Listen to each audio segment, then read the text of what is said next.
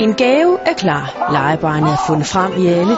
Weekendens opgave stod på en anderledes fodboldoplevelse for U17-landsholdet. Kom back, kom back, kom back!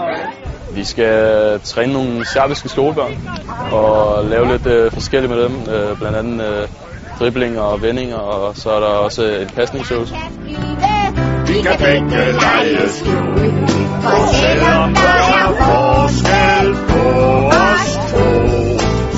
er vi gode venner, kan du tro. En legedag er slut. Et møde mellem jævnaldrende med forskellige nationaliteter og interesser er for evigt. En oplevelse, der satte et indtryk hos begge parter. It was very funny to us. And they are very cute.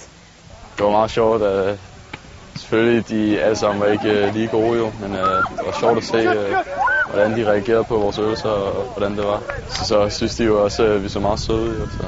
Når man kan lide at synge, betyder det jo ikke en døgn.